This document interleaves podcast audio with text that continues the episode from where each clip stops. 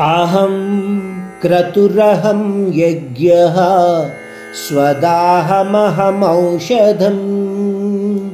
मन्त्रोऽहमहमेवाज्यम् हमग्निरहं हुतम्। इस श्लोक में परमात्मा निराकार रूप सर्वव्यापक तत्व को किस प्रकार लोग पहचान सकते हैं, उन विषयों के बारे में बता रहे हैं। कहते हैं कि योगियों से होने वाले यज्ञ मैं ही हूँ।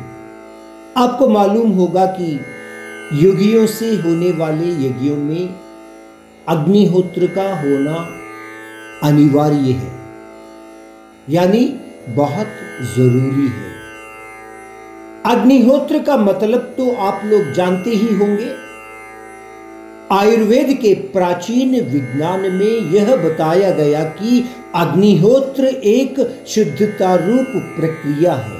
यह भी बताया गया कि यह एक विशेष रूप से तैयार किया गया अग्नि है।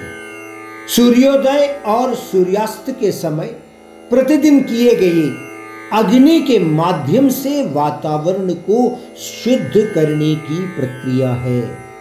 ये भी मालूम होगा कि अग्निहोत्र में चावल, गाय का गोबर, घी, दूध इत्यादि डालते हैं।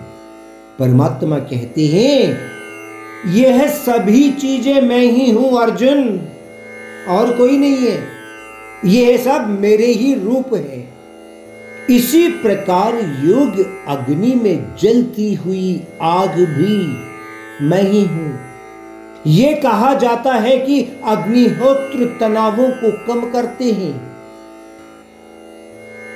विचारों को अधिक स्पष्टता देते हैं। समग्र स्वास्थ्य में सुधार करते हैं। ऊर्जा को बढ़ाता है, मन को शांति देता है। परमात्मा कहते हैं कि यह सभी यज्ञ कर्मफल है। और यह सभी मैं ही हूँ। माता पिता और प्रिय जनों की मृत्यु के बाद दिए गए पिंडदान भी मैं ही हूँ, अर्जुन। सभी जीव राशियों से खाए जाने वाला खाना मैं ही हूँ। इस प्रकार मुझे अनेक रूपों में आप लोग देख सकते हैं। परंतु निष्कलमश ध्यान और अनन्य भक्ति श्रद्धा द्वारा ही इन विषयों को आप पहचान पाएँगे।